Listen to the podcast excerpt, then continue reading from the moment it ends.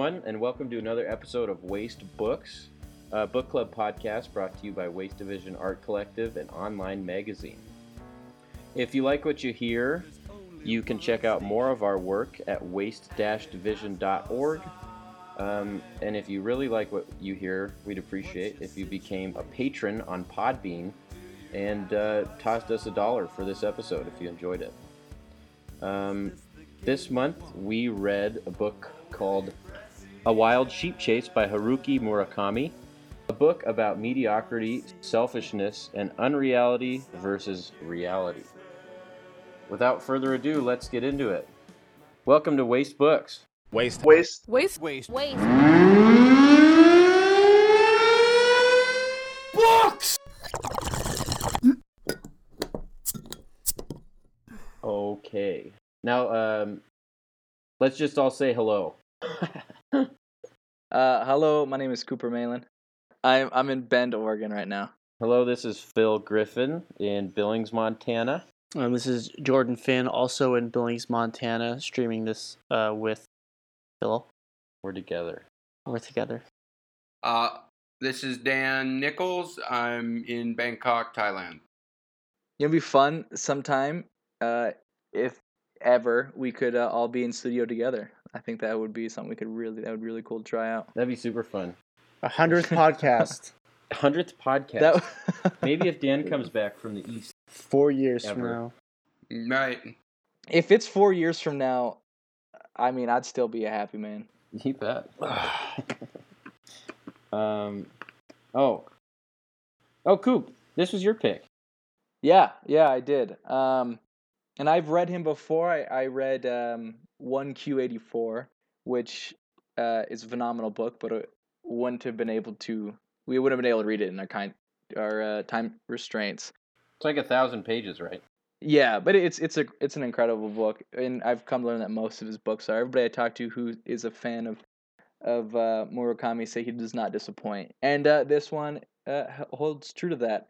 Uh, a Wild Sheep Chase is about a late twenty something ad executive who is unwittingly thrown into a sort of mystery in which he must find a deformed sheep from a photo sent by a friend. This is presented to him by the secretary of a right wing leader known only as the boss. Uh, his life essentially is threatened. You know, his his career in life will be ruined if he doesn't complete this task in a month.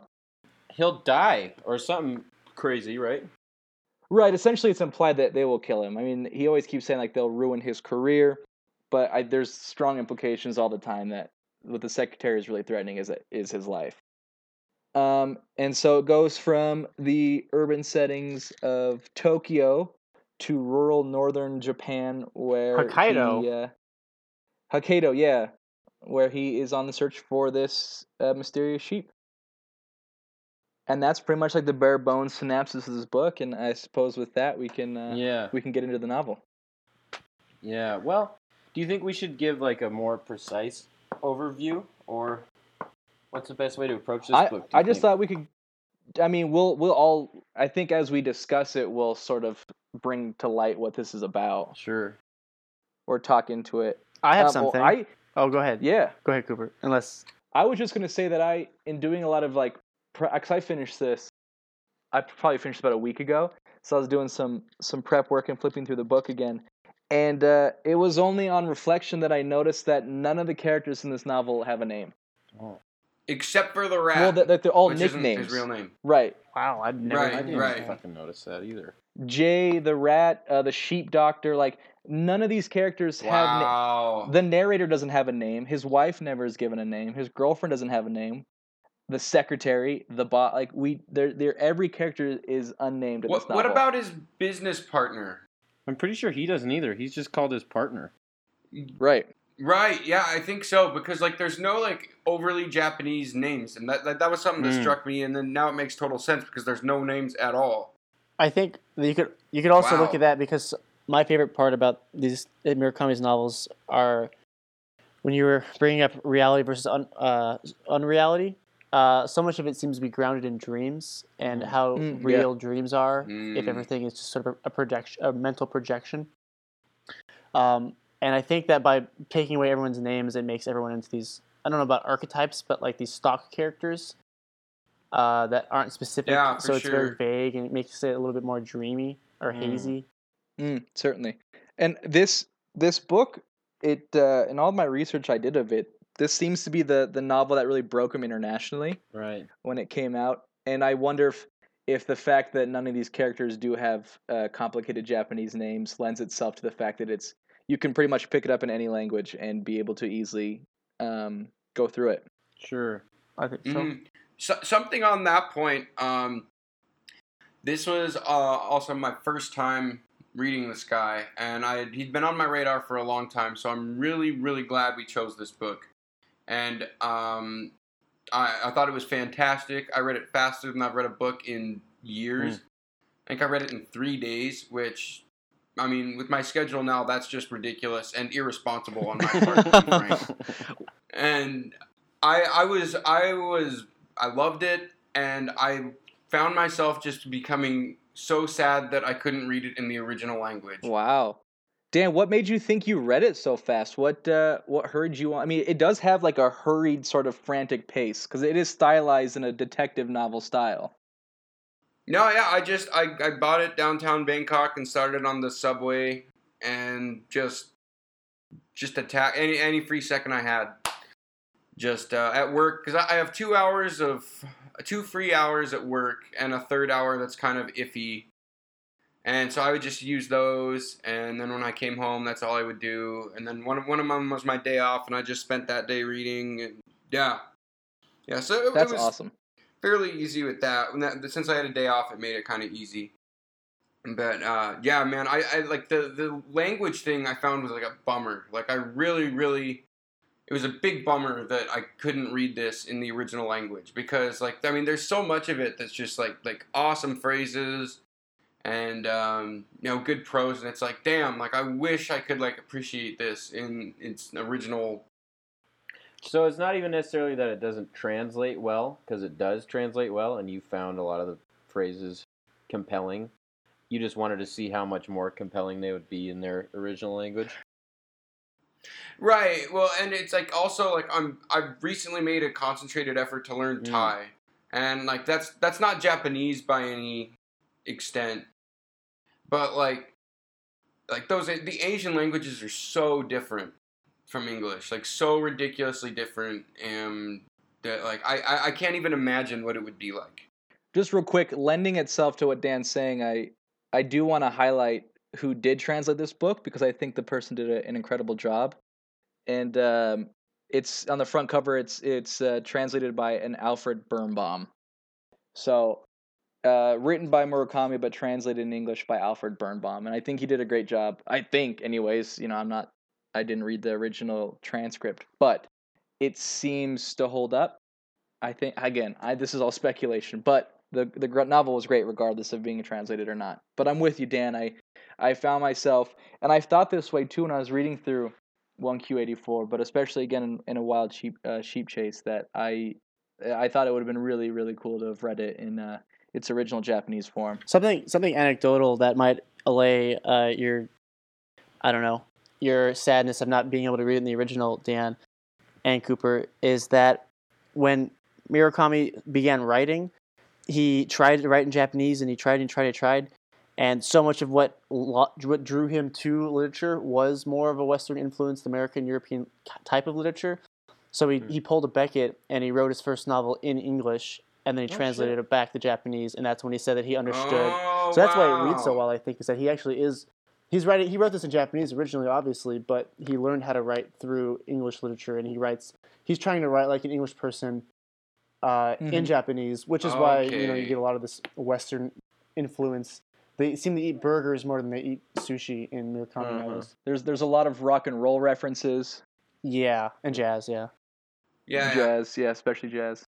No, it, it does seem there were some specifically Japanese things that like obviously he's he's a Japanese man writing in Japan, so like he can't help but like incorporate you know some facets of Japanese culture, but like yeah, so much of it felt Western Um, besides the setting in like Tokyo and Hokkaido, but um, like like the spirits and like the dead friend and stuff. Like th- there were a few things where I was like, okay, what do I not understand about Japanese uh, spiritual beliefs that would make this make a little bit more sense? I was thinking of that too when it when it came to be when when we when the reveal of the sheep came to be a sort of mythological creature.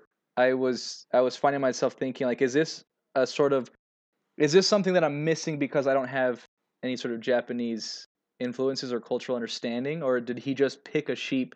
Because as we find out, we do end up learning a lot about sheep in early uh, Japanese uh, arc, um, farming techniques and whatnot. Is that he just picked the sheep because of that simple fact that it became it was transported to Japan and Hmm. then uh, Is that true, by the way? Did anybody check on the f- sheep facts with that stuff?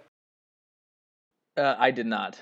As far as I did not. I assume that makes sense, but yeah, You're right. It all made sense. Also the uh, near the end, the um, the the mansion or the manor in the hills was uh, given to the family, to the Rats family, by the Americans, Hmm. which I thought was also sort of this possessive. Mm. I don't know. Like it kind of all comes back to American influence on Japan. mm. A lot of it, not maybe not all of it, but yeah. taking us back so we can maybe start from the beginning and move onwards. We're introduced to a character who I believe is 29 or 28 or so, and um, right off the bat, in I mean in in how I read it, you know, he's he's pretty emotionally unavailable, very much bored with his life, but it wasn't as if he's ever had an exciting life and is now bored. It seems to be this lifelong boredom that he's been carrying on from like university onto now his job that he began with a friend, which is as a ad executive. And they worked hard. They're kind of a classic.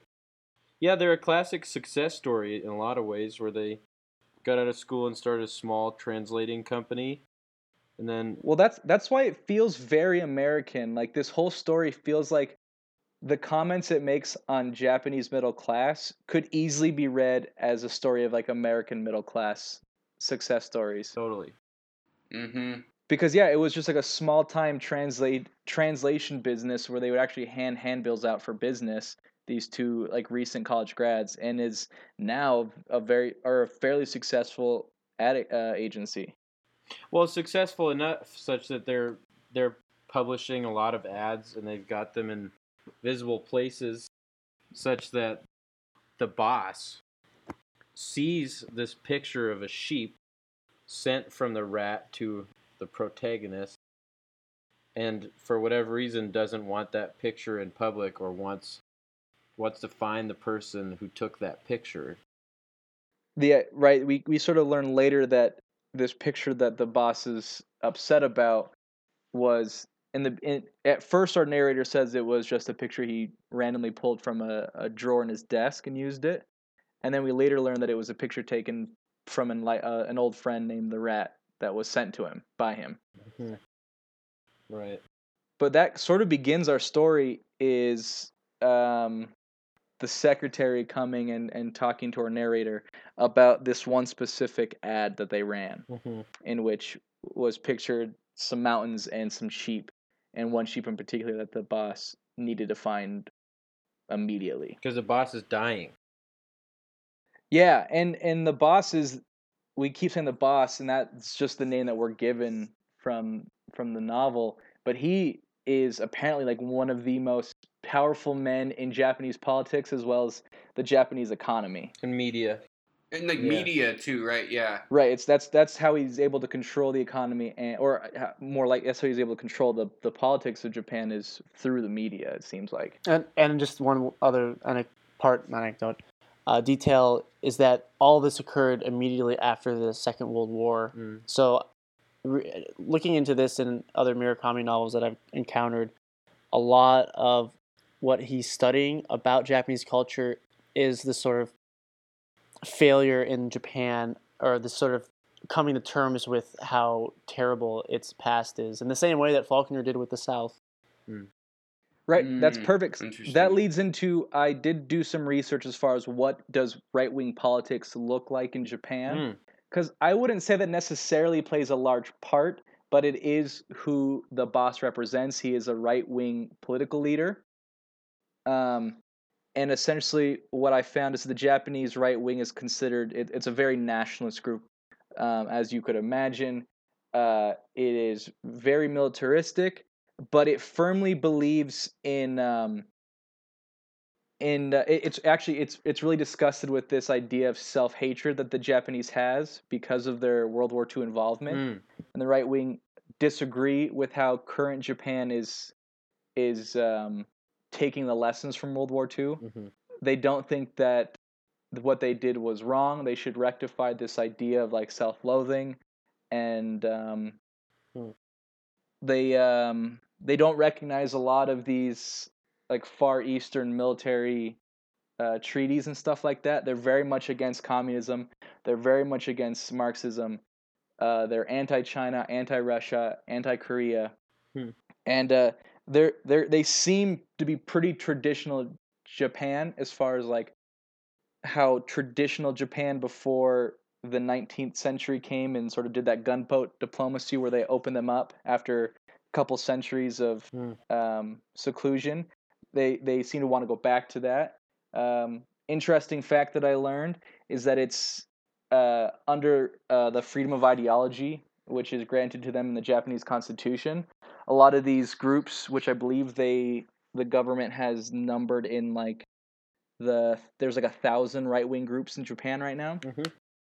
They are they can't be arrested for any of their activities because of this freedom of ideology. But what I found interesting is that's what keeps most of these yakuza groups from being arrested Oh. is because they claim to be right wing. Oh, cool. Oh, So like the yakuza mafia or whatever you, I guess they're just called the yakuza in Japan. They uh they hide under this idea of being a right wing political group, therefore Huh. making it so it's unconstitutional for them to be arrested. Right. Just a fun fact that I learned. That's awesome. Yeah, yeah, that's cool. We should also we should also mention too that our main character, just going back to the book, the main character is recently divorced, and I say that with like a grain of salt because in almost any other story that would take on like a dimension, but because our character is so emotionally stunted, not even stunted because like nothing happened to him, he just is very apathetic to the goings on around him, and he's very self-absorbed too. He's a very selfish character. He's a chain smoker. Yeah, he's a drinker. Yeah, this yeah. divorce doesn't affect him as it as I would think it would in other stories. He was just as unhappy before. Is part of it. Yeah. Right. Well, he's more affected by his his girlfriend's ears after the Which we can talk Like- about like that's like one of the few supernatural qualities of this book. Her ears have the ability, I mean we're jumping far ahead without it. So this is a girlfriend. This is a new girlfriend that he finds after his uh, divorce with his wife. Who she leaves him for one of his good friends, which is only upsetting to them because he is a, a selfish, self self absorbed character, and sees it only as an affront to him rather than really looking at why his wife would leave him. Well, so the girlfriend's ears are magically they're sort of enchanted. She's an ear oh, model. 100%. I mean, and a- like, it changes people. Yeah. Even right. Yeah, she keeps them hidden. Right. And they also are able to somehow, like, sometimes let her know of future events. She has a sixth Right. sense. Yeah.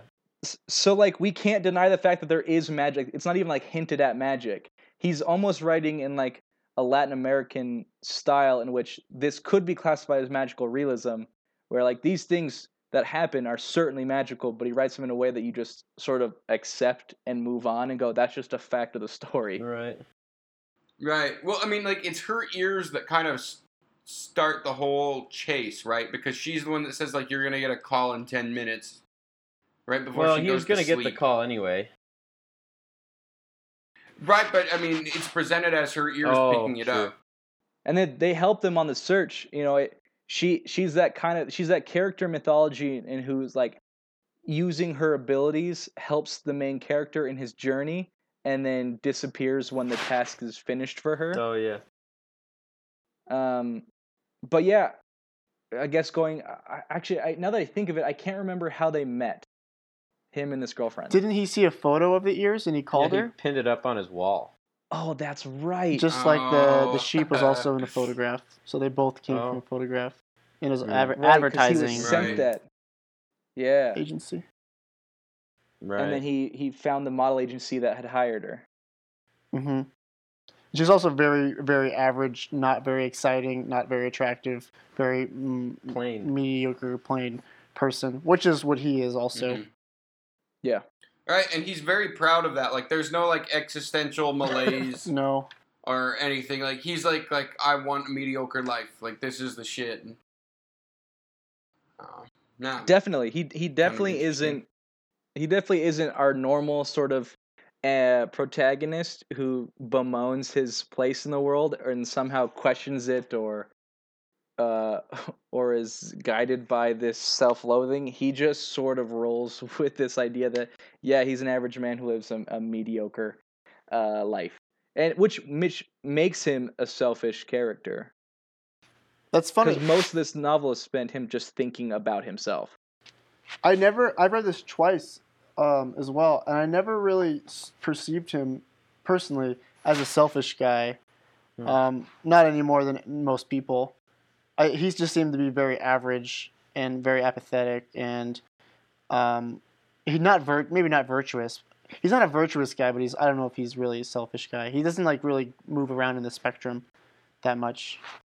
I I see a, a I, I could point to I, I think a big example of why I think that he's selfish goes back to his girlfriend and he really is only with her because of her ears hmm and he he makes he he makes that a point to himself many times and then is only upset when she leaves and he fully grasps the reality of that situation and his one big takeaway is that he won't be able to see her ears again Right. Can you direct that upward? Because I don't know how much we want to kind of very artfully get into the larger themes of this book, but it might be helpful for setting up some landmarks and touchstones.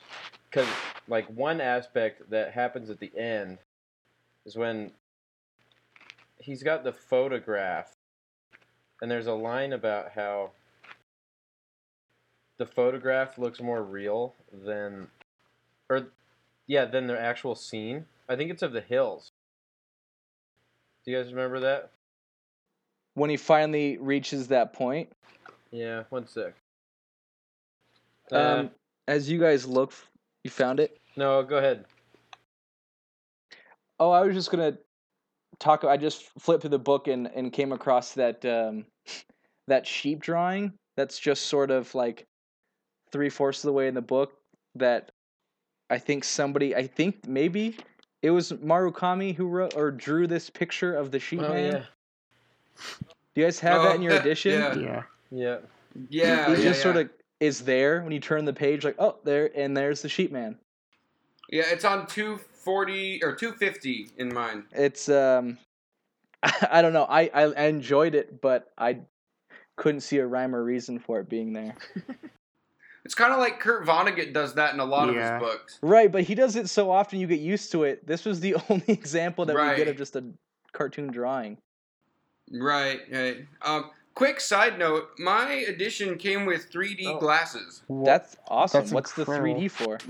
what Yeah, I don't know. There, it's like really popular here. They have like the vintage, the book publisher. They like they've been putting out all these bu- random books with uh 3D glasses and like trippy covers. and uh, so let's see. Uh, uh, Slapstick by Vonnegut was one. Uh, Doors of Perception, and uh, this one. So for some for some reason I don't know. It's just like very weird. Uh, I've I've got uh, trippy sheep cover and 3D glasses. That is Just thought I would share that. that is fitting because this this whole novel kind of reads like a very boring but intense acid trip at times. Where like it's an intense acid trip, but the person that you're watching experience it is apathetic to the goings on around him. Right. I found that quote Uh, set it up again. I can't remember what you what it's so referring speaking of um, reality and pictures. Right. um, and advertisements.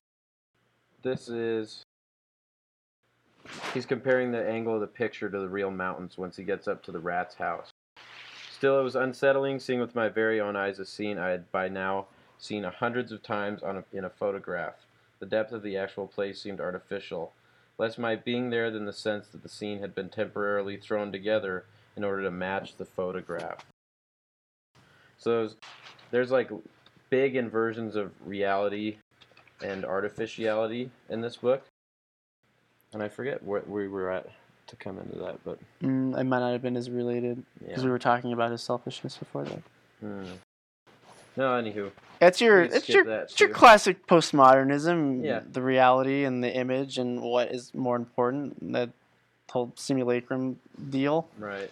And I don't know. I, I think a lot of it is about how you idealize something and the reality of something, and playing the dreams and expectations. Um, yeah, and advertising. How advertising is part big part of that. And I know he works at an advertising agency, which I don't think is a huge part of it, but I think it's no accident that he works in manufacturing desires. Oh, I was gonna. It was when we were talking about how both the girl's ears and the sheep Yeah, appeared in photographs and advertisements. yeah. Mm-hmm. So big, two big movers in the story are originate in advertisements and kind of maintain that sort of artificial dominance throughout the story. Where when her powers Yeah. go away, he he won't even want her. Right? Right. Remember at the end? Yeah, Magic is gone. the magic is gone. Right, because I was I think that's a good way of looking at what advertising could be in this novel because it certainly it certainly is um like a a catalyst for a lot of the events that happen. But I also think Marukami is just taking. I mean, this is like I think set in 1978, and so like the Japanese market is is growing, and in order to grow a market, you do need to have advertisement. Mm. So I wonder if I wonder if advertising is a big factor in this book, or it's just the most logical um, job for this character to have, because it it is becoming a bigger and bigger part of Japanese economy is marketing. Just like anytime a uh, an economy grows in a in a nation. But I definitely Right. agree with your points of the ear and and the and the sheep, in the idea that um, the reality of those pictures seem to be more uh, more real than than what he actually is experiencing when it comes to both his girlfriend and then well he never meets the sheep itself but when he gets to that scene in which the picture is depicting Yeah. I think I think the pictures are good in the way that all the interesting aspects of this story come from these pictures. And even if that's related to false imagery or something Mm. have to do with advertising, I think that in its I don't know artificial manner, it is capable of creating an artifice that can make beauty or things interesting, and that the reality is something that's far more dull and it's only by uh, deviating from those realities that you find the interesting parts that make this a novel worth reading. Mm-hmm. So I don't think that it's totally. I know people talk about artif- the artifice is something that's always bad, but I think Well, we're reading an artifice. Yeah, we're even reading an artifice. Right. just trying to pick up where we left off so we can t- continue moving along the story. And so we, we did talk about how the, the boss's secretary comes and demands that he find this mutated sheep within the picture. From there, he has his girlfriend. His girlfriend says that, yeah, of course, they're going to go look for this. Uh, and it leads him eventually to uh, Hokkaido, where the rest of the novel takes Well, place. Why we, we we should say why did he even put the sheep in the ad in the first place? Mm, Right? Isn't it because the rat the rat sent him he got a letter from the rat with a picture of the sheep and said put this somewhere it will be seen. Right? Is that what and happened? so he does that Yeah. Yeah, I think so. And then and then then that's why he gets contacted and they're like like like the the boss's man, if you will, was like like where did you get this picture? What do you know about sheep? Get us this sheep. Right? Yeah. Yeah, yeah. Totally. Okay. So I may be kind of dense here, and I, maybe I shouldn't be jumping to this point, but what is the mystery here, and how is it solved? Because I, I wasn't sure I even understood how this wrapped up. Like, what exactly the rat did to maneuver the chauffeur secretary into there and presumably kill him. Like, what did all that do? Well, essentially, it shut down the sheep's ability to ever again find a host. Mm-hmm. That was the rat's point in being able to move through the. Because when we do meet Rat, he is he's dead, and he has been dead for at least two weeks or so. When uh, the narrator goes to stay at what we find out is his mansion. I think there's a lot more we got to set up. Right. Yeah. That's okay. Yeah, we could do that. Um, but the the mystery the mystery essentially in where in like how this is set up as a detective novel is that our main character is forced to go on this mission to find a sheep in a photo that his friend the rat sent him. And of course the the fact that it is a photo from his friend the rat is revealed later. They their search takes them to Hokkaido where uh, most of the uh, sheep farming in Japan happened uh, through the girlfriend's ears. They go to a hotel called the Dolphin Hotel. The rest is just sort of setting up the the detective novel aspect of it, in which the mystery is presented, and it's that there is this deformed sheep with a black star on it, and I believe a strange set of of horns that are not like any of the species of sheep that were in Japan. But what's special about this one sheep is it, the makes it the most special is this black star that's on its on its hide, and and then they they go to Hokkaido, the main character and his girlfriend, um, and they end up at the Dolphin Hotel, a dingy, shitty, a little hotel. Wait, Should we talk about why the boss wants to find the sheep in the first place? Well, that only is revealed later. With Okay. I right? I mean, it, I mean, it begins now. I I don't know if there's anything else we can really talk about leading up to the Dolphin Hotel, but the Dolphin Hotel I is where guess shit kind that's of begins. true.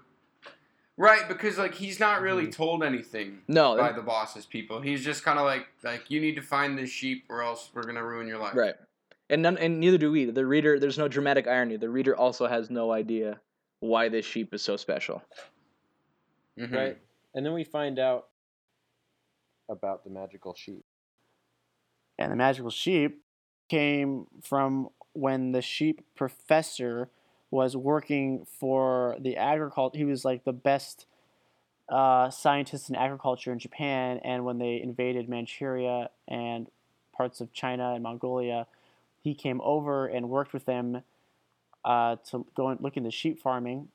And he got separated from his group somehow and he got lost for a week and he went into this cave and a sheep entered him and the sheep went inside of him and then he came back and then they told him to basically continue being a uh, feeding the machine of the of uh, the Jap- Japanese war machine and please correct me if none of this sounds right but uh, Well, he a li- he went a little loony there.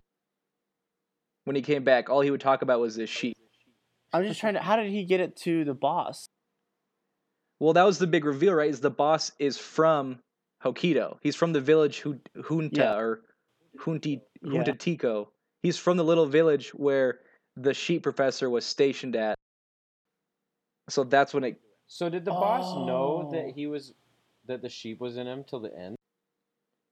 No, he knew the whole time. You commune like with you, the sheep. Yeah. you're aware of it. Yeah. It sounds like. the sheep is also the will which I think is interesting Whose will? it's the will it's like I It's like Schopenhauerian will. Or Nietzschean or something. Yeah. I think, and I think Murakami though has a negative light of the will. Mm. I think he sees it as like what fuels the Japanese war machine. Yeah. It is essentially this sheep. We find out this, and then we're saying sheep with like a capital S. It is a, sh- a sheep separate from all other sheep. And it enters people, and its purpose seems to be to using mankind, it wishes to construct a sort of totalitarian rule that eventually leads to destruction. Yes. Its ultimate goal seems to be like utter chaotic destruction, right? Or am I wrong? I think that's right, and I You think, think so? uh, I think ultimately it has a malignant purpose, Right. Yeah, I- I, agree. It is not like it, and its association with the boss seems to be a post-war uh, negative influence on Japanese culture, Mm. and I think it's related a lot to American culture too. And if it's rampant capitalism, it's like upheaval of values um, and traditions. Um, I think it's about sort of destroying fun. I think Murakami just really enjoys having fun. Uh, and the sheep Right. is against all that. It's about being disciplined and being controlling yourself and um, taking away a lot of your joy. Hmm. And uh, the Republic, the the right wing, not Republican, right wing qualities of the boss and influencing the media is sort of like the modern day war in Japan or the negative influence on the Japanese people, like it, uh, just like a bad energy in, in the whole universe. Yep. Well, I was confused about did the did the sheep want chaos or like, like ultimate chaos or ultimate power? Because I couldn't really tell. I think power too. I think I think that's the that's the impression I was under. I use chaos I think wrongly here, but it, it definitely Well- wants some sort of like total fascistic rule over the world. Yeah. Here's a paragraph from the mouth of the rat when they meet up at the end, which we could talk about later, but it says seems like the sheep wants, quote, a realm of total conceptual anarchy, a scheme in which all opposites would be resolved into unity, with me and the sheep at the center. So I think it's not just chaos, but it's chaos while the sheep has the only anchor. Right? It's- like the Has sheep- what?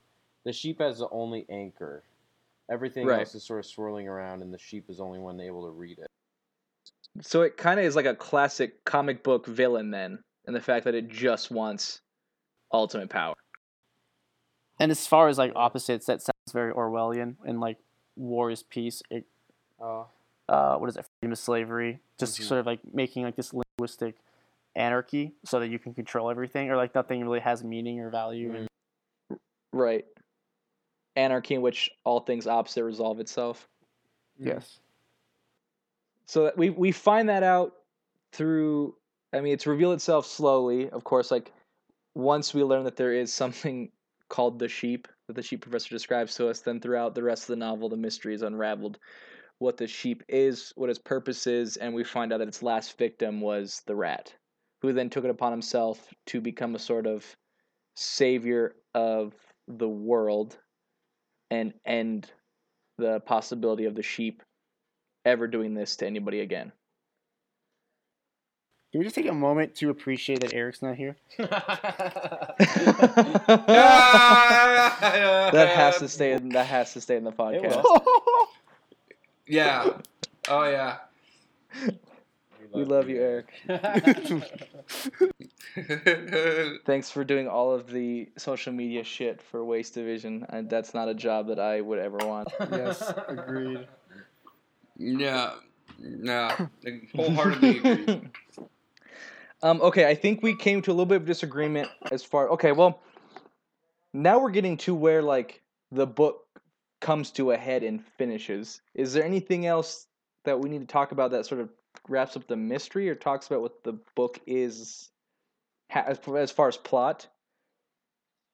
So I I saw this like progression where the sheep used certain people that it came in contact with and certain capacities of those people to gain power. Like so, and I, this may be way off base, but so you had the sheep professor, and that was kind of somebody who was obviously intimate with sheep, so it was likely that the sheep was going to run into him, but he also has a certain power structure that he inhabits that helps the sheep further its goals.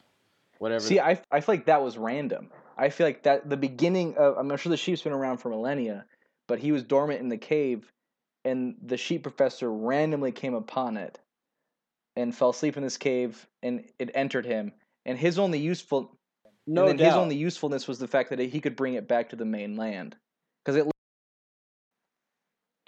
Right, because that was like he saw the fact that the boss could. The boss so far, according to I think the rat, was like the best possible person the sheep could have found. Which why is Sure. because that like it naturally creates an embolism in the brain with its presence within the person and maybe also did did he have cancer too or was it just the brain embolism I- no embol it's like a big like blood clot in your brain i believe Yeah, I think you're right, Cooper. so he was dying of this embolism which i believe is like a natural uh, occurrence with the sheep occupying your body and needed to find another host but was like so the boss maybe wasn't always right wing like there has to be something about free will and or is or is that the perfect choice for the sheep to make like take over an ideology of right wing nationalism in Japan and then infiltrate the media infiltrate politics and the economy Yeah.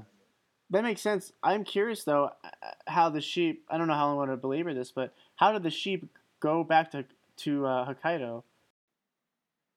That's what I'm trying. I was just going to ask, like, how did the rat then find the sheep, or the sheep find him? He was traveling, so he wasn't always in Hokkaido. Remember, he was like traveling all over. But was that is that how it happened? Yeah. I thought it was when. Can the sheep inhabit more than one person at a time? I don't think so. Because I had the impression that it was when the, sh- like after the sheep professor was there. Remember, the rat's dad bought the place, or what was the chronology with that? Mm, I think the rat's parents got it from the U.S. government because they were using it for Right, some who- kind of testing or something. I don't know, something sketchy. But the professor hung out up there, Uh, The prof- she, yeah, he or didn't he? yeah, because that's well, that's I think the U.S. owned it. That's where they used to graze the sheep in the summer. Was there? Right. So I'm wondering if that's the overlap where there would have been an opportunity for, because he used to summer. Well, no, because the the rat and his family. The rat got it from the boss. The sheep professor went crazy because he saw like the beauty and power within this chaotic force that was the sheep, and it left him so soon that like it's like chasing the dragon. Like he was always looking for the sheep because he wanted him to be back in his body again. Hmm. Right. So the, the sheep professor never got him again. Okay. He never he never got to have him inside of him. Hmm. But that is, I, I mean, I, I'm trying to remember. I mean, because if I remember correctly, the chronology of the sheep's movement is dormant in the cave. Sheep professors en- enters the cave in Mongolia, I believe.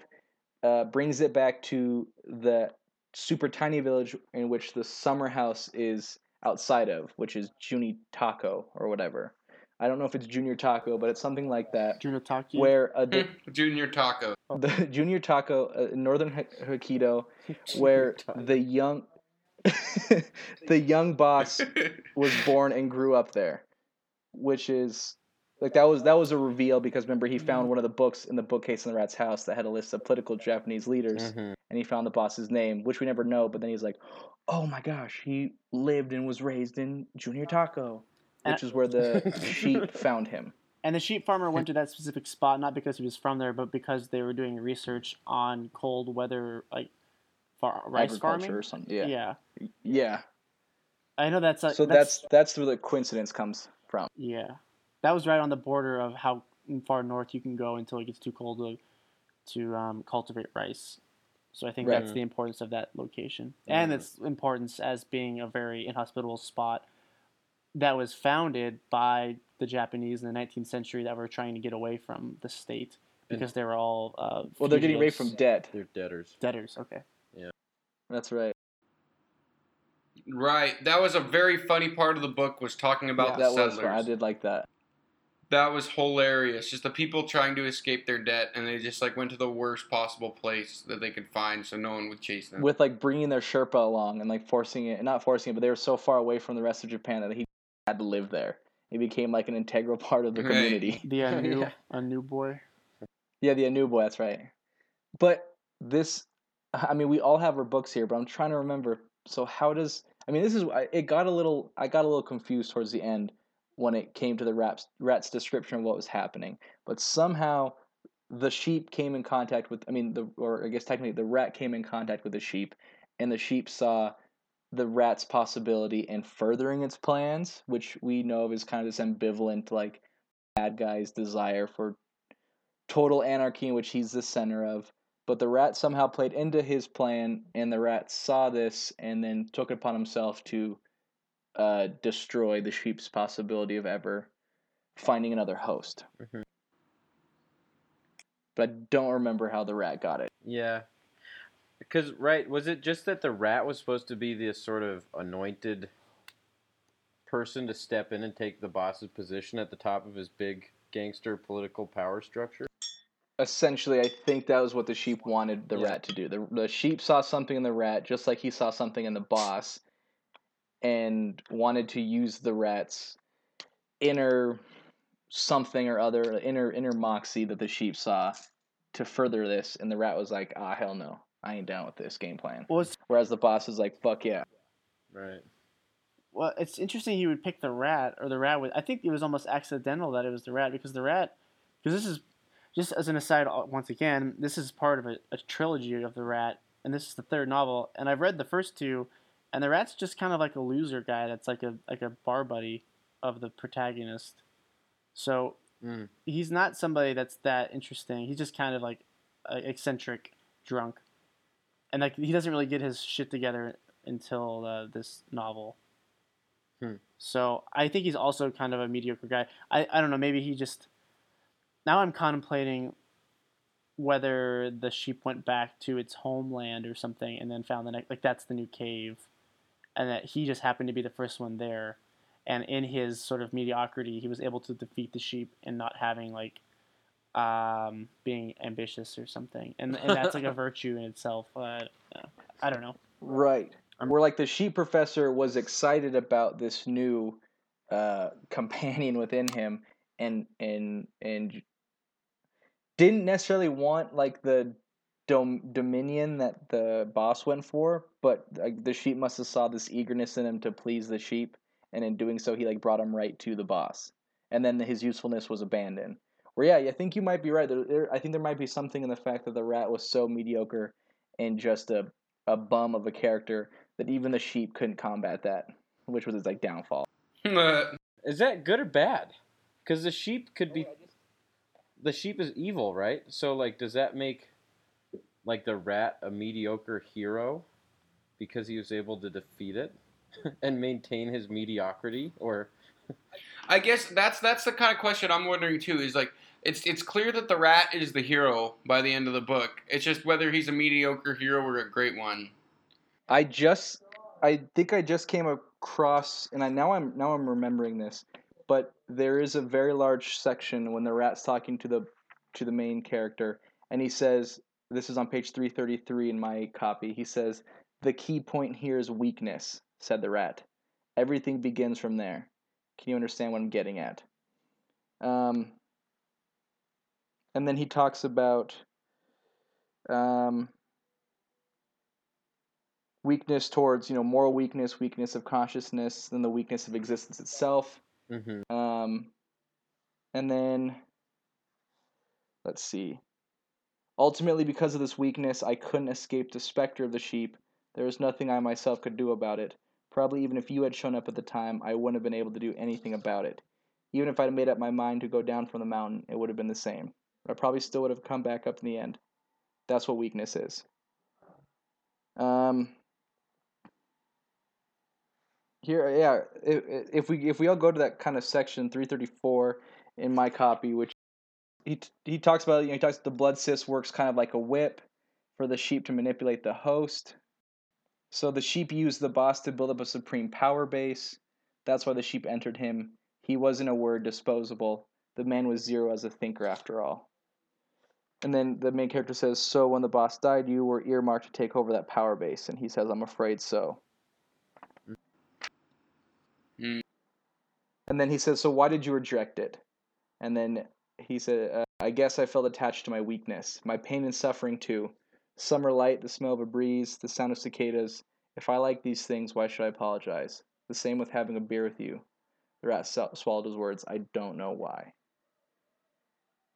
Well, I guess something that I was kind of thinking about and that relates to that idea of weakness is that I guess I thought of our protagonist as like a a mediocre guy, yes, but pretty much like kind of a respectable guy, like pretty moderate. He's at least he talks about his business partner, for example, having an alcohol problem Mm. and he seems to be or at least before his wife leaves he presents his past as or his past self as pretty moderate but then as the story Right. goes on he's i guess he's is he always a smoker do we know that is he always a Yeah, smoker I think he talks about like smoking a bunch in college and stuff when he used to be like a pseudo beatnik and stuff. Right. So, so maybe that's maintained, but at least as soon as we get to see his day to day activities, especially when he's facing this deadline, he's drinking like all the time. Yeah. Yeah. So, I wasn't sure like if he was supposed to be like a good, like somebody we should root for and respect, or something that we should you know be disappointed in, or both, or You you mean the protagonist? yeah. And uh, going back to sort of how this sto- mystery ends, and it's the the destruction of the sheep. Essentially, I think Jordan, you nailed it with the fact that he is so mediocre, where the boss and the sheep professor had ambitions. Because it he sort of describes here when the sheep locks onto you, he um, he sort of he, he shows you what is possible, and um, Mm. You know the the the, rat says, and it was enough to draw me in more than I'd care to confess. It was not something I can explain in words.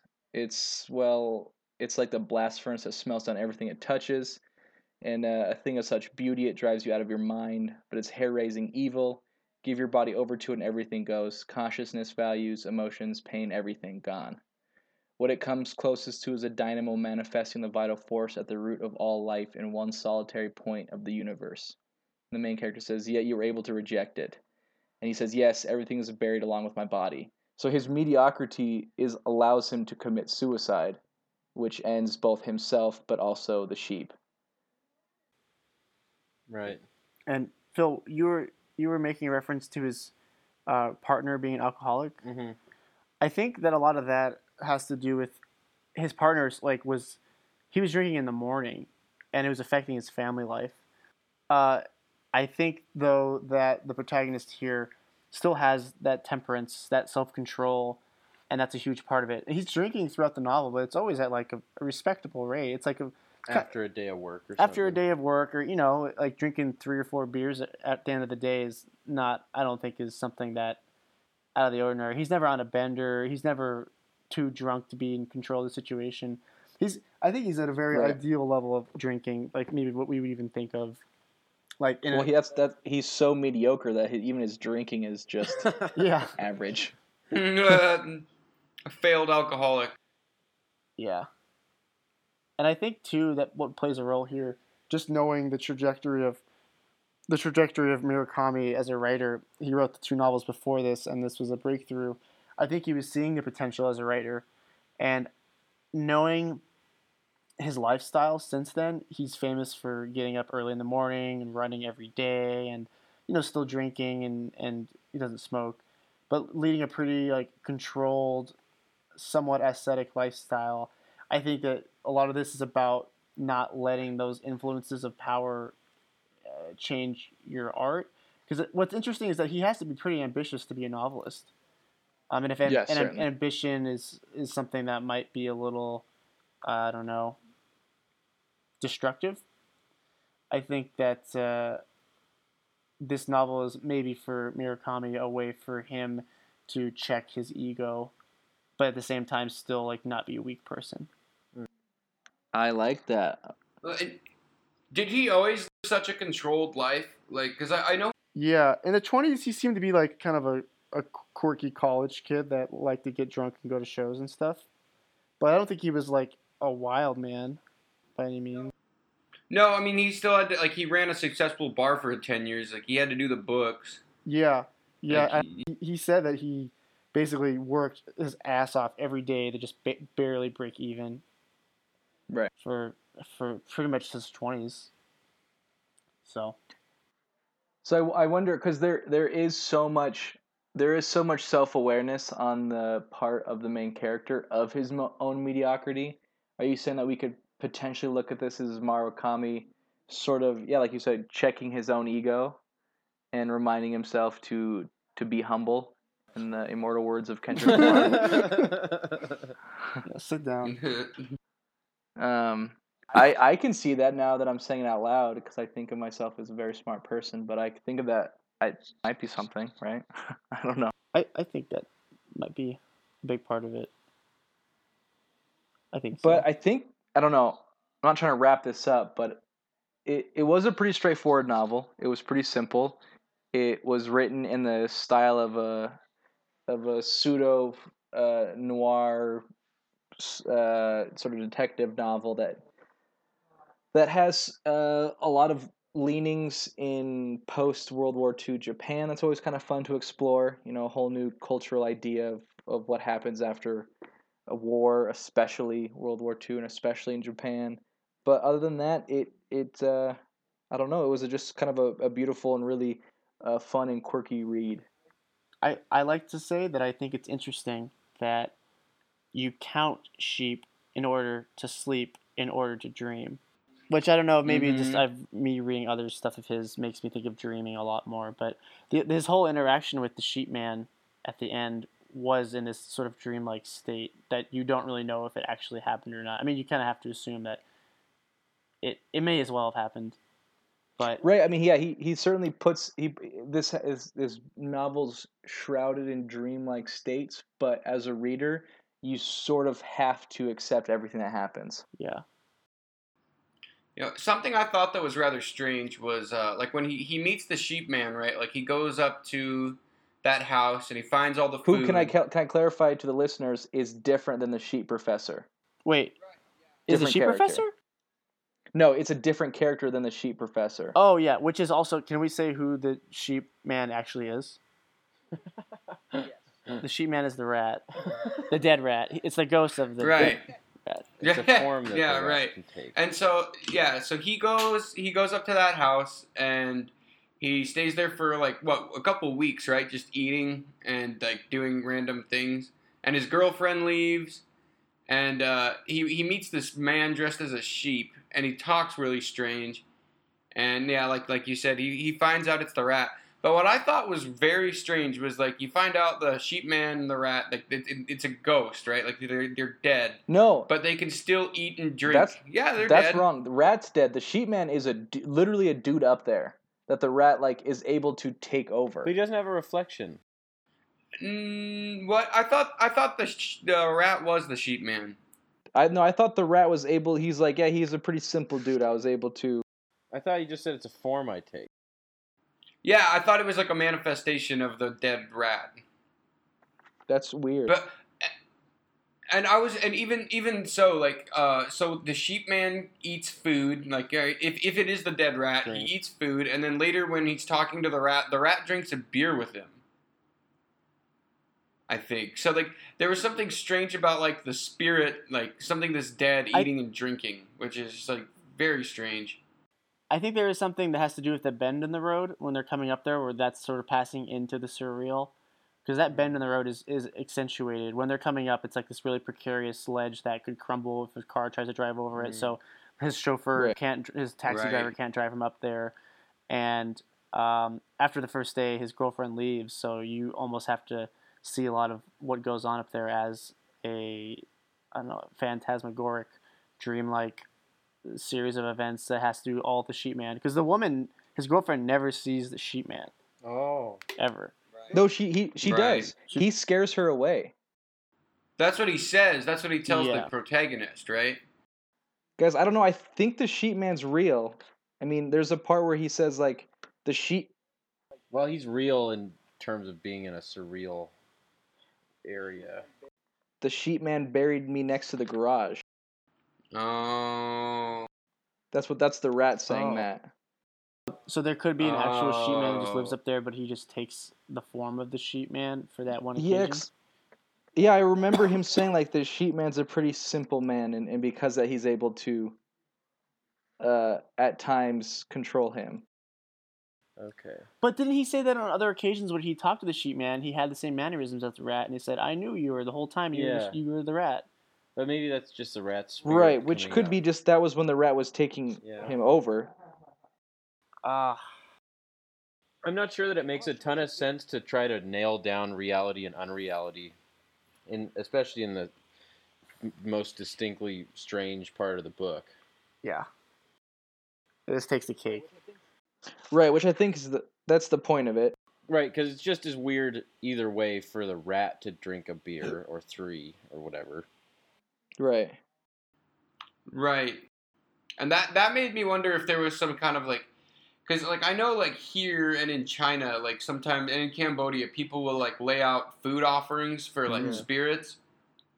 But like the rat drinks a beer in the end. And like that's what made me think of like this spiritual like this weird animism, like spiritual beliefs that the Asians have or some Asian peoples have Mhm, where like where like spiritual forces can consume mhm. physical things because they do that here. They leave out food offerings uh, for like ancestor spirits or something like that. Um, yeah, or to the Buddha. I can't. I'm, I'm not entirely sure. I think in Cambodia it was more Chinese, and then here it's like a it's like a very Thai Buddhist thing that they do. But uh, yeah, they definitely leave food out, and so that's what made me wonder. Like that was another one of those. Like, okay, what do I not understand about Japan that makes this super strange? Or maybe it's just a strange book. Anyway, yeah. The sheep man's totally real, guys. I Forever, want the till I sheep man to be real. He is. Me- he all is. I'm on page 337. and uh, the main character is saying, "All right." The main character is saying just le- two last questions. The rat says, "Okay." He goes first about our sheep man, and rat says, "Yeah, the sheep man's a good guy." And he says, "But the sheep man, the one who came visiting here, was you, right?" And he said, "Yeah, I, I took his form, so you could tell that it was me, could you?" And he said, "Yeah, you know, about halfway through." So the sheep dude is a real dude up there. oh, took his form. Right, like he he became like the ghost version of the rat, but he looked like the sheep man. Right. Hmm. Well, yeah. Does that matter? I think so because why would he? I mean, that's a a pretty strange character to leave towards the end. It would make more sense, I think, if he was totally a figment of the rat's creation, but I don't think he is. Why doesn't he have a reflection in the mirror? Because that was when the the rat as the sheep man came to visit him. I think Cooper would say that's when the sheep man was taking. That was when the rat was taking the form of the sheep man on that one occasion, because that was the only time he never saw Right. his reflection. Oh. And it was the last time because he said the the one who came visiting here was you, right? And he said yes, that was me. That took the form of him. But what about so? What about the part where he did say that he had the same mannerisms that whole time? Was it on other occasions? Was it also the rat? Was it sometimes the sheep No, man, I and think- sometimes the rat? Yes. Hmm. Well, we can tell from here. When he came to visit him at the house, I think it was the rat, but when he went outside and found him walking around collecting for winter, that was the sheep man. Hmm. That's pretty amazing. That that I'm. I'm definitely not gonna. I am not confident that I'm right. That's pretty amazing. There's literally a man, not in a surreal way. That's just a fucking guy in a sheep suit walking around by himself in the middle Right. of nowhere. That adds to the reality unreality aspect of this novel. That Mhm. add, that adds to like the surrealism and absurdity is like you do have a figure who we the character who we never meet until we meet his ghost, Mhm. but we meet him through a real live man who is dressed in a sheep costume of his own fashioning that has been living there for years, Why? just wandering around. We should mention why. Oh, because the war. He didn't want to go to war. He didn't want to go to war, and and I think this is the Russo-Japanese War it's referring to, hmm not the not the not the Second World War, the Russo-Japanese War.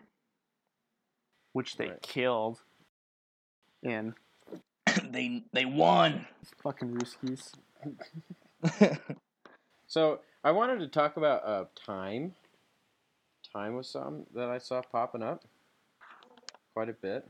420, bro. 420, bro. Hmm. At one point in my copy, 282. I guess I wanted to talk about Murakami's style, and this is a, way, a good way to do it. So he's just doing a description of the house. There were three bedrooms on the second floor, one big room to the left of a hallway, and two smaller rooms to the right. Each room had a bare minimum of furniture, each room on the gloomy side. Uh, the big room had twin beds and a dresser. The beds were stripped down to their frames. Time was dead in the air. I just noticed like Murakami setting up these paragraphs that would say one thing and then end with kind of a snap like that where like we're Mhm. getting this physical description and then all of a sudden this sort of profound time was dead in the air Oh, that happens all throughout this novel. Yeah. He he definitely even looking at these two pages, 282 and 283, if you if you look at the pattern of that paragraph you just read, it it reads throughout the rest of this these two pages even. right Um, maybe a week's worth. Um, let's see. Except there were no sheep. These are I'm just like looking at the last sort of snappy. That's a good way of saying it. Just like these snap sentences that just he lulls you into sort of a comfort as you're reading it, and then he just whips you back into like time was dead in the air. right The fuel gauge read full. Just these sort of simple, almost like Hemingwayan style of concluding that paragraph and moving, excuse me, on to the next one. Right. Well, so having to do with like time and death, I guess I so this this novel is called a comedy. Like even like a slapstick or a screwball comedy. And Who calls it that? it's on the back of my USA Today has a a blurb that calls it a screwball comedy. But oh yeah, equal parts I thought it screwball was- comedy, detective story, and heroic quest. That's the one. And I don't know how useful it is to bounce stuff off that, but to me, I was like pretty. I guess this was just like I didn't think it was all that funny as it was sad. Right, It kind of had that emptiness, I guess, in a lot of ways. right. That's a good question. Was this a funny book? I laughed. I did too. There were some funny parts. For sure. Yeah, there are a few. But I wouldn't call it a screwball comedy. It might be a tragic comedy. It might be a tragic comedy. Uh-huh. I don't think it's, it's definitely not a full tragedy, but I don't know. The ending was seemed to be optimistic. When he go when he goes back and he sees the the bar. Doesn't he walk into the goddamn ocean? What? No, to go crying to go wash uh, swimming. Jesus, to go swimming. Oh, I thought he walked into the ocean. I mean, maybe there's a dual meaning there, but I he seemed to. Wait, Phil, you saying that the main character killed himself? Yeah. I thought he did a Virginia Woolf. No, he didn't. No way. to its mouth. No, he just said like I. Mm. Wait, at the epilogue? Yeah, like very last sentence. No, it just well, it says I could hear the sound of the waves as I started to walk. It could be vague enough. It's po- I- that's fucked up that you read into that like that, Phil. Well, I don't know. Maybe it's because so it says I walked along the river to its mouth. I sat down on the last 50 yards of beach and I cried. I never cried so much in my life. I brushed the sand from my trousers and got up, as if I had somewhere to go. The day had all but ended. I could hear the sound of waves as I started to walk. I guess like the as if I had somewhere to go thing. I mean, he said that he had nowhere to go but into the water. but maybe I just like that, and that does seem like You're doing that thing where you like pronounce words that you want us to pick up on. Nowhere to go. the sound of waves as I started to walk. I had I had never even thought of that, Phil. That there was a possibility that he oh well, fuck me. he killed himself. No, not at all. It's interesting. No, I, that that's maybe a little too. It's not mediocre enough for this guy. Yeah, that's an interesting way to put it. because I, I I read that the crying part, the part where I sat down on the last fifty yards of beach and I cried. Never cried so much in my life. As like the first time in this novel that we see him start to fully comprehend all of his own emotions. Mm-hmm. like a floodgate came through and now he would m- possibly rise out of mediocrity or, or possibly be a little bit less self-absorbed and, and would sort of take things uh, a little bit more seriously Also, that last sentence when he's talking about, uh, as if he had somewhere to go, saying that he's learned the lesson of the rat, that he's not going to trick himself into being some driven character who like knows I know what I need to do now, da da da da da, and essentially live in a way similar to the boss. I don't want to compare someone that has a place to be to a right wing fascist leader, but I think that there is something to be said about his sort of waywardness and the beauty of that, and also his Mhm. experience and his emotions that come from that loss of direction. And he didn't really have anywhere to go from the very beginning. This whole story is about kind of an accident, and he had a sense of direction in this Mhm. accident. And um, I don't know. Uh, yeah, I, it, it was a very beautiful ending to me. It was very, right very i liked it I thought that it, it uh, wrapped up in a more complete way than a lot of postmodern novels do.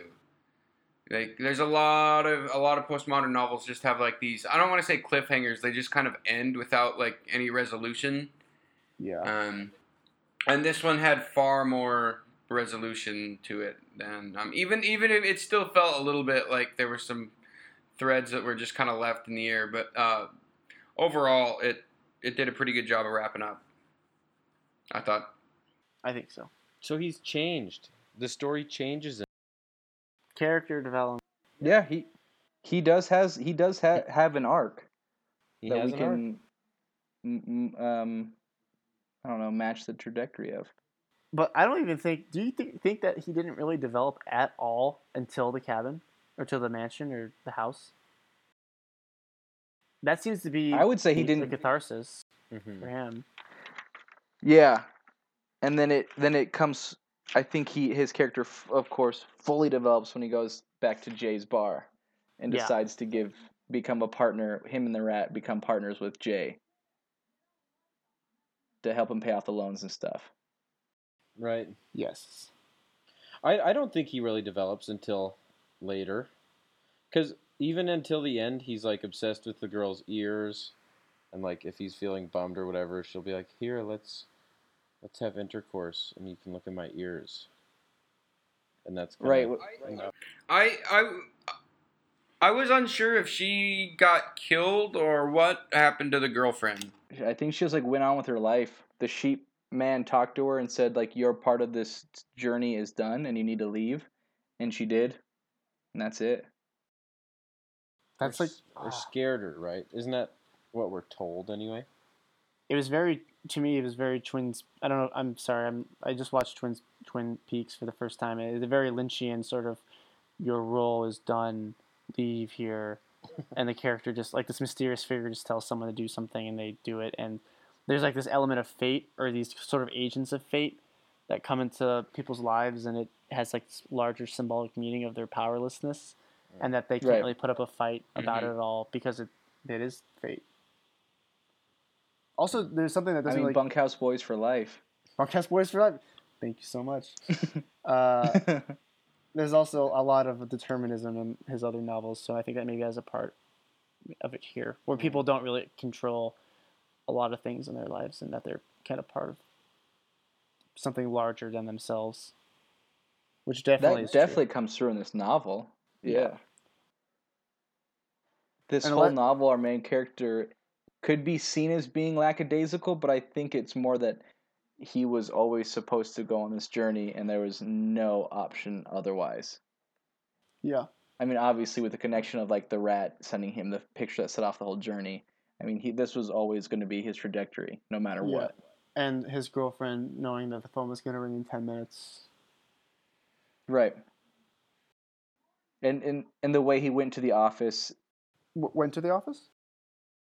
Or just that whole scene with him sitting down with his partner and, and sort of like being almost like heavy with this burden of knowing that he's about to go on to do something big.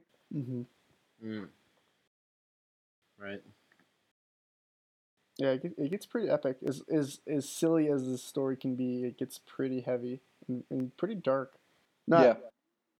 not not like Beckett dark, but a little dark. Well, Right. I think that's it. Wait, that was it? that's it. That was it. Forever. This is the this Does is the last podcast any- I think we're ever gonna do. I, we've touched Sorry, Eric. Fuck it. Did, did we? Yeah, sorry, Eric. Fuck you. Did anybody have anything they want while we're here? Anything left? um, Any large themes we missed? Big scenes, characters?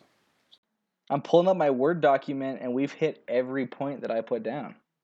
wow. wonderful. A journey of self-discovery? Question mark. That was one of them. I feel like we hit that.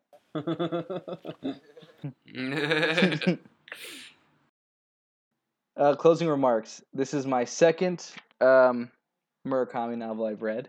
One of them was, like I said, 1Q84, which many consider to be his magnum opus. I don't know. It was incredible. It certainly shares themes to this one um, and literary elements, but um, I did not know this was a trilogy until I think uh, Dan or Eric brought that up, and I might have to check out the rest of the rat story because this is technically called like rat number two, right? Like the rat. This is like a wild sheep chase. The rat number two. oh. Wait, Um, this is the third of the trilogy, for sure. So I I enjoyed this just like Dan. This was a very quick read for me, be, not because of it's in its simplicity, but because I really enjoyed it and and it was a page turner. And I, I, I thought it was a bit of a screwball comedy. I have to agree with USA Today on this one. uh, no, I, I really enjoyed this one, and uh, it was it's it's always fun to to get a whole different uh, uh, take on literature. In this case, the the Oriental. The, can I say that? Is that is that bad to say the Oriental liter? Cooper. It's just describing the eastern part of the world. Is that or is that racist? no, that's not racist. Oriental. Uh, uh, right. I can't say this Oriental wrote a great book.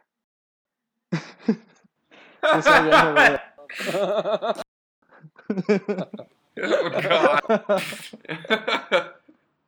Uh, well, thanks, Cooper. Dan, what did you think? um, I loved it. I uh, I thought that I agree. This Oriental wrote a hell of a yarn. so bad. Done. But uh, um, no, you had to whisper that because you're right now hiding in, in just a, a Bangkokian motel, aren't you? Yeah, yeah, it's a it's a apartment high rise, but yeah, my neighbors Ooh. might come to beat the shit out of me after this. they they could probably hear it. Um, but uh, I was gonna say, so I loved it. I read it very fast. Um, had a wonderful time. I I would love to read more of him. So I found a copy of Norwegian Wood. I picked that up, um, and I I just plan to keep keep reading his stuff because uh, it made a very very good impression on me. Good. Definitely, ten out of ten would recommend. well, yeah, I didn't give it a rating. Can I give it a rating? yeah. Five out of five would read. definitely would hang. Mm, All right, all right, wonderful. Philip?